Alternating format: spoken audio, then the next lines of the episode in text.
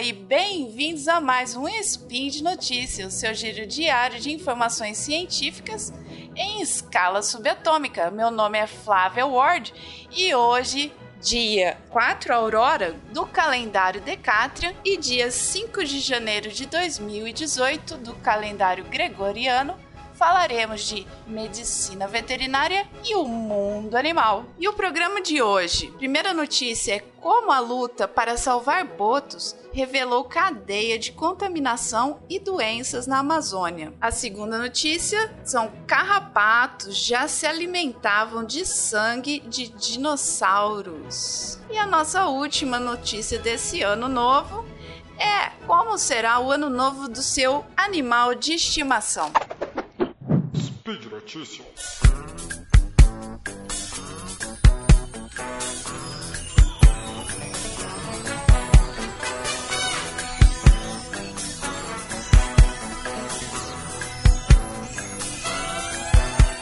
Como a luta para salvar botos revelou a cadeia de contaminação e doenças na Amazônia. O biólogo pesquisador Fernando Trujillo, da Colômbia, ele trabalha com golfinhos, né? E ele se especializou em os golfinhos de água doce, os botos, porque ele na década de 80 foi possível, teve uma, uma um seminário lá na Colômbia, com o maravilhoso, lindo, tudo de bom Jacques Cousteau. E, e o Fernando teve a oportunidade de conversar sobre, com ele sobre o estudo de golfinhos e tudo mais. Conversando, Jacques Cousteau deu a ideia: por que você não fica aqui na Amazônia estudando os botos? Porque não tem ninguém estudando aqui. E isso foi o que Fernando Trujillo fez passou 30 anos da vida dele estudando uh, sobre os botos aqui na região amazônica, principalmente ali na área da, da, da Colômbia. É, recentemente, ele deu uma, um seminário na Royal Geography Society, Geographic Society, é, sobre o, o, a situação né, dos botos aqui na região amazônica, que é por causa da, da caça né, ilegal dos animais e tudo o que, tá, que envolve esse, essa cadeia aí de, de caça dos botos, que para os indígenas, na verdade, esses animais são sagrados, Porém, para os pescadores, a carne desses botos ela serve de isca para fazer a pesca dos outros animais aí que são comercializados para o consumo humano. Uh, e estudando isso, tentando proteger os botos, o, o, pesquisador ele se deparou com a seguinte situação: os botos eram pescados, né, eram mortos para fazer a pesca de outros tipos de peixe. Esses outros tipos de peixe foram diminuindo a quantidade dele, não estava rendendo tanto uh, financeiramente essa pesca e esse pessoal começou a pescar piracatinga, que é um peixe que eles falam carniceiro. Né? Ele come restos de, de animais mortos. E ela estava sendo vendida é, como se fosse um outro tipo de peixe no mercado pesqueiro. Só que o que, que aconteceu? Estavam aumentando os casos de pessoas com intoxicação por mercúrio. O, o mercúrio ele é utilizado aí nos garimpos para fazer a separação do ouro, né, do restante do, do material que, que vem junto ali com o ouro na, na mineração. Para um grama de ouro, teoricamente, você usa 1,32 de mercúrio para fazer essa separação. Só que o pessoal, além de tudo, exagera. Eles usam um para um grama de ouro, eles usam 10 gramas de mercúrio. E esse mercúrio acaba contaminando o ambiente. Contaminando o ambiente, é, cai na alimentação aí dos outros peixes. E a piracatinga, sendo um, um animal carnívoro, e, e, ela acaba juntando todo esse mercúrio no, no corpo dela e ela estava sendo levada para a mesa, né?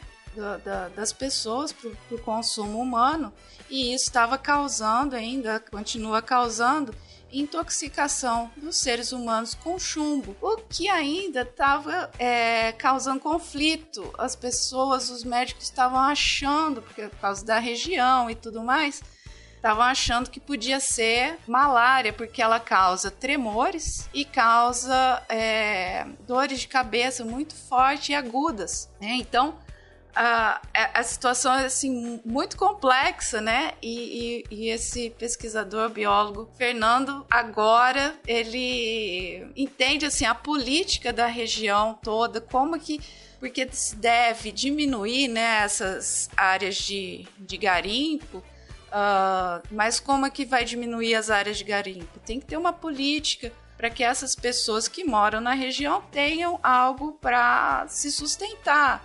Então, por exemplo, a plantação de, de cacau nativo, ou então as fazendas né, aquáticas aí né, na, na área, na região amazônica.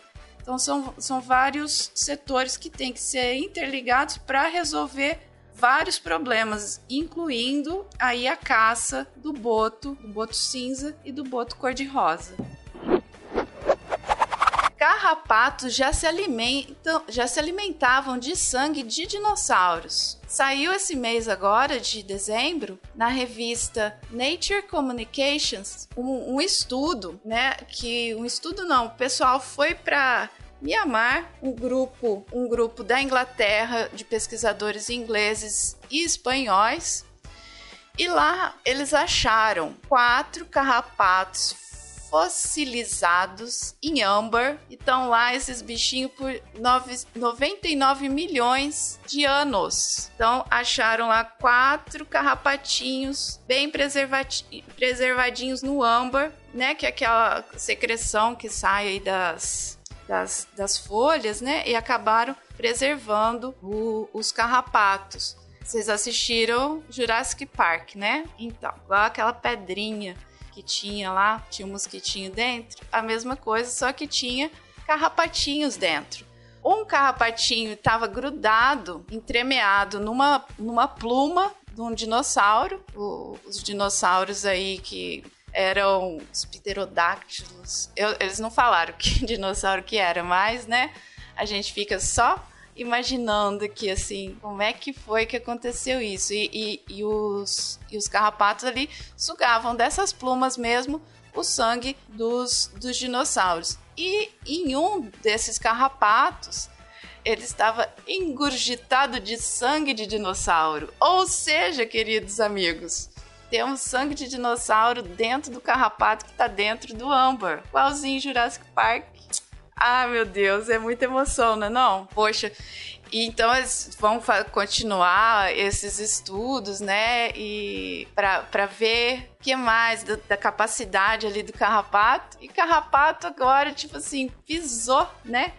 E saiu cantando pra gente. Porque olha só, o bicho, o bicho, carrapato, ele superou toda essa fase de extinção, não foi extinto.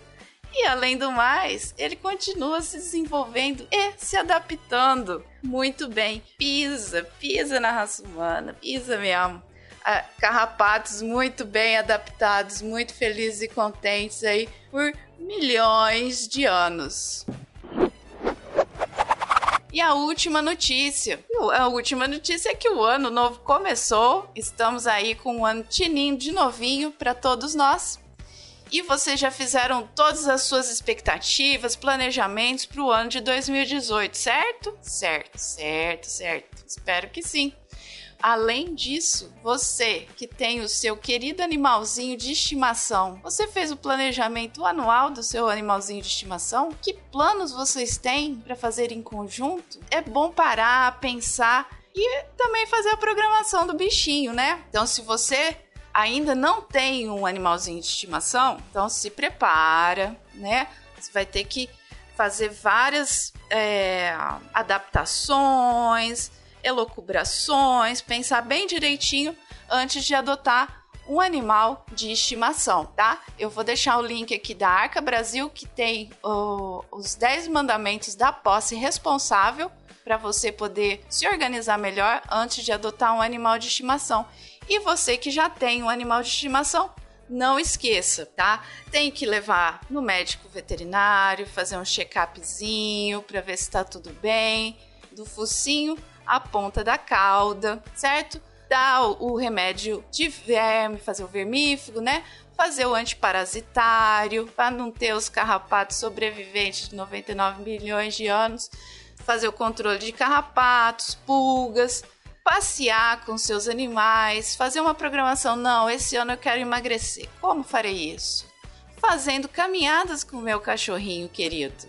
Você pode também fazer caminhadas com seu gatinho querido. Você sabia disso? Temos coleiras com guias especiais para gatos. Podemos todos fazer caminhadas juntos e levar uma vida saudável, né? Então, assim, faz a sua programação e faz a do seu animalzinho de estimação também. Não esquece disso, não, belezinha? E por hoje é só. Lembro que todos os links comentados estão no post e deixe lá também seu amor, o seu carinho, o seu comentário, gente. Comente, por favor. Elogio, crítica, beijinhos. Feliz 2018. Adoro falar feliz ano novo, gente. Eu realmente espero que todos vocês tenham 2018 assim muito bom, muito bom mesmo, tranquilo, sereno, cheio de saúde, vocês e suas famílias, tá? E também queria dizer que a participação de vocês sempre é muito especial, sempre é necessária pra gente. E além de tudo, o suporte de vocês, o patronato e esse podcast só é possível acontecer por conta do seu apoio no patronato do SciCast, tá? Tanto no Patreon quanto no PagSeguro. Um beijão bem grande para vocês e até amanhã!